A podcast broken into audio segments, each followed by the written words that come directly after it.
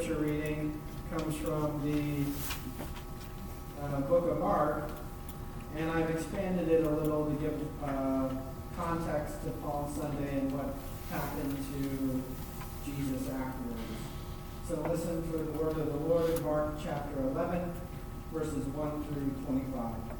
As they approached Jerusalem and came to Bethphage and Bethany at the Mount of Olives, Jesus sent out two of his disciples, saying to them, Go to the village ahead of you, and just as you enter it, you will find a colt tied there, which no one has ever ridden. Untie it and bring it here.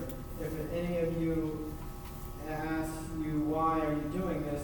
tell him the Lord needs it, and we'll send it back here shortly. They went and found a colt outside in the street, tied at a doorway. As they untied it, some people standing there asked, Why are you doing, unti- doing untying that colt? And they answered as Jesus had told them to, and the people let them go. When they brought the colt to Jesus and threw their, their cloaks over it, he, he, he sat on it. Many people spread their cloaks on the road, while others spread branches they had cut in the fields. Those who went ahead and those who followed shouted, Hosanna! Blessed is he who comes in the name of the Lord. Blessed is the coming of the kingdom of our father David. Hosanna in the highest. Jesus entered Jerusalem and went to the temple. He looked around at everything, but since it was already late, he went out to Bethany with the twelve. The next day, as they were leaving Bethany, Jesus was hungry. Seeing in the distance a fig tree and leaf, he went to find out if it had any fruit. When he reached it, he found nothing but leaves, because it was not the season for figs. Then he said to the tree, May no one ever eat fruit among you again. And his disciples heard him say it. On reaching Jerusalem, Jesus entered the temple area and began driving out those who were buying and selling there. He overturned tables of the money changers and the benches of those selling doves, and would not allow anyone to carry merchandise through the temple courts. And as he taught them, he said, Is it not written, My house will be called a house of prayer for all nations, but you have made it into a den of robbers? The chief priests and the teachers of the law heard this and began looking for a way to kill him. They feared him because the whole crowd was amazed at his teaching. When evening came, they went out of the city. In the morning, as they were they went along, they saw the fig tree withered from the roots. Peter remembered and said to Jesus, Rabbi, look, the fig tree you cursed has withered. Have faith in God, Jesus answered. I tell you the truth. If anyone says to this mountain, Go throw yourself into the sea, and does not doubt in his heart, but believes what he says will happen, it will be done for him. Therefore, I tell you, whatever you ask for in prayer, believe that you have received it, and it will be yours. And when you stand praying, if you hold anything against anyone, forgive him, so that your Father in heaven may forgive you your sins. This is the word of the Lord. Thanks be to God. Let us pray. Oh, dear Heavenly Father, we do pray for a revolution in our hearts that you may bestow upon us the faith to move mountains on this Palm Sunday. Lord, any words that I say that are not of your will, I ask that they fall to the ground and be forgotten.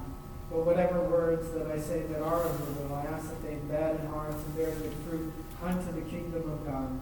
Lord, let us not hinder your word, but feed your sheep. In Jesus' name, amen. So it was Palm Sunday, but because of a sore throat, five year old Sammy stayed home from church with his babysitter. When the family returned home, they were carrying several palm fronds. Sammy inquired as to what, what they were for. People held them over Jesus' head as he walked by, his father responded. When you know it, Sammy complained, the one Sunday I don't go and he shows up. well, we know that Jesus is with us always and forever unto the end of the age. But he's with us particularly um, importantly this Sunday because he's giving us a different idea of what it means to be king and a different idea of what it means to have the faith to move mountains. The good news today is simply this. When we understand the Palm Sunday revolution, we, will, we shall discover the faith to move mountains. So what do we need to understand to understand what Jesus was doing on Palm Sunday? We need to understand what he did on Palm Sunday, what Jesus did after Palm Sunday. What does the cleansing of the temple have to do with the faith to move mountains? And how do we gain the faith to move mountains? Well, first, what was Jesus doing on Palm Sunday? I'd like to argue today that he was setting up high expectations and then letting a lot of people down. Palm Sunday was actually a bit of a downer. N.T. Wright, in his book Mark for Everyone, points out that 200 years before this, another revolutionary named Judas Maccabeus had defeated the Syrian king Antioch, Antiochus, and he had marched into Jerusalem with, with uh, shouts to Hosanna, save us, which means save us, save us, God. And he had marched into Jerusalem and he had cleansed the temple. So what they were expect, expecting Jesus to do was they were expecting him to come into Jerusalem as a military leader and to cleanse the entire city of the Romans. So they were shouting, Hosanna, Hosanna in the highest. Blessed is he, the son of the king of David. King David was a military leader. That was what they were expecting. And what did Jesus do at the end of Palm Sunday? He basically went to Bethany to stay in a hotel. It was a big letdown for the people until he came back the day afterwards. And he did cleanse the temple, but not of pagan influences. He cleansed the temple of his own people, driving out the money changers and the people selling doves, and calling the temple a house of robbers, for, he, for God had meant it to be a house of prayer for all people. Now, what did Jesus mean when he said, Mine is, you have made it into a den of robbers? N.T. Wright says this In what sense was a brigand's cave? Not in the sense that people were using it to make money on the side. The word brigand in Jesus' day wasn't a word for thief or robber in the ordinary sense, but for revolutionaries, those we today would call the ultra Orthodox, plotting and ready to use violence to bring about their nationalist dreams. You see, the money changers served an essential function in the temple. They, often people would bring coins with Caesar's image on it, and they would exchange it for coins with um, no image on it, so as not to be uh, sacrilegious. And what Jesus was saying is basically whether or not people were ripping people off, he would have still overturned the tables because it was not a place that was allowed for Gentiles, but folks like you and me, people who aren't Jewish or people with disabilities, were not allowed into the temple. So what was Jesus was functionally saying was, My house shall be a house of prayer for all nations, and since you are excluding people, I have brought judgment upon the temple. Well, what does this have to do with the faith to move mountains? Well, we notice before he cleanses the temple and after he cleanses the temple that he curses a fig tree.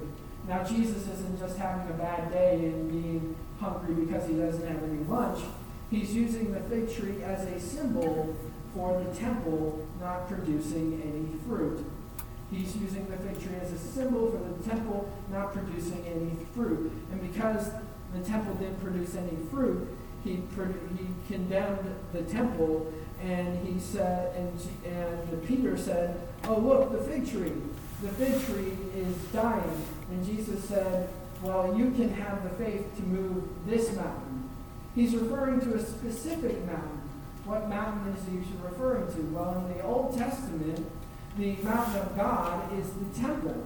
He's referring to the temple. He's saying, if I wanted to, I could destroy this temple with a snap of my fingers.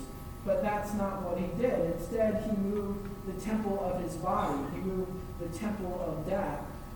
the, on his trial, the, they accused him of saying, I will destroy this temple in three days and raise it up again. They thought he was talking about the physical temple, but what he was talking about was the temple of his own body, destroying it by giving himself up and raising it to life in three days.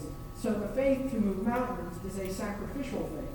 It's not a faith necessarily to get anything we want, because Jesus, if he had cho- so chosen, could have, in a revolution, destroyed the temple. but instead he decided to destroy his own body and to be highly exalted. So, what can we learn from this about the faith to, to move mountains?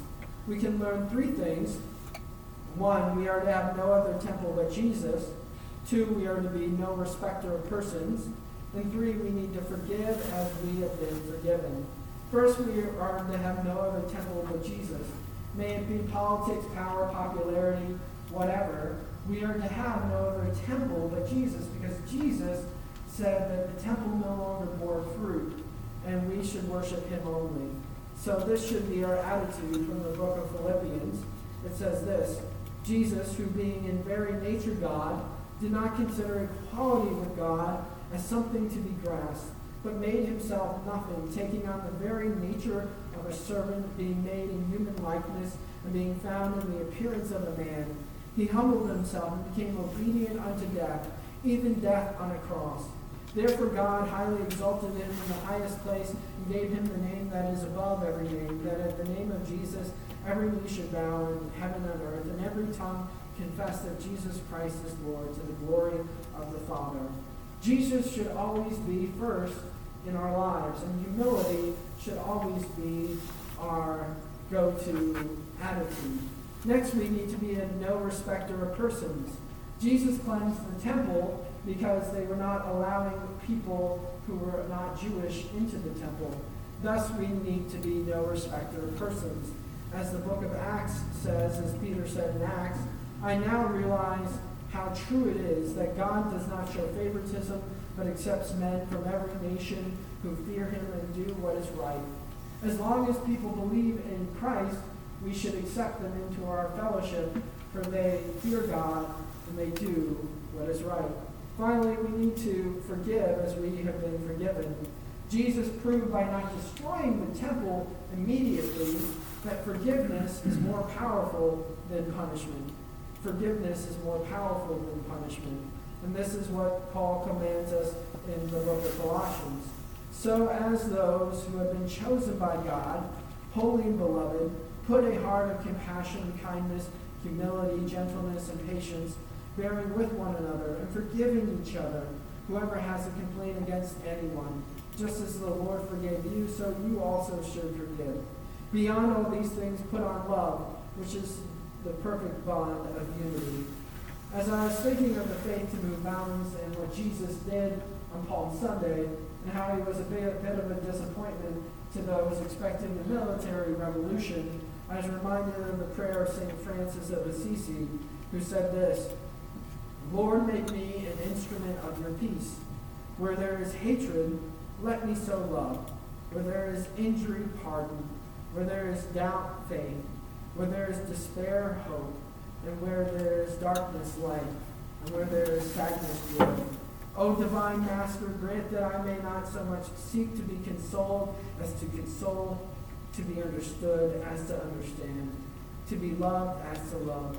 For it is in giving that we receive it is in pardoning that we are pardoned, and it is in dying that we are born unto eternal life. Palm Sunday was actually a bit of a disappointment to all of those who were there. But the revolution begins in our hearts when we decide to have the faith to follow Jesus, when we decide to have the faith to move mountains. In the name of the Father, and the Son, and the Holy Spirit. Amen. Let us stand and affirm our faith by sending the words of the Apostles' Creed to stand printed in your bulletin. I believe in God the Father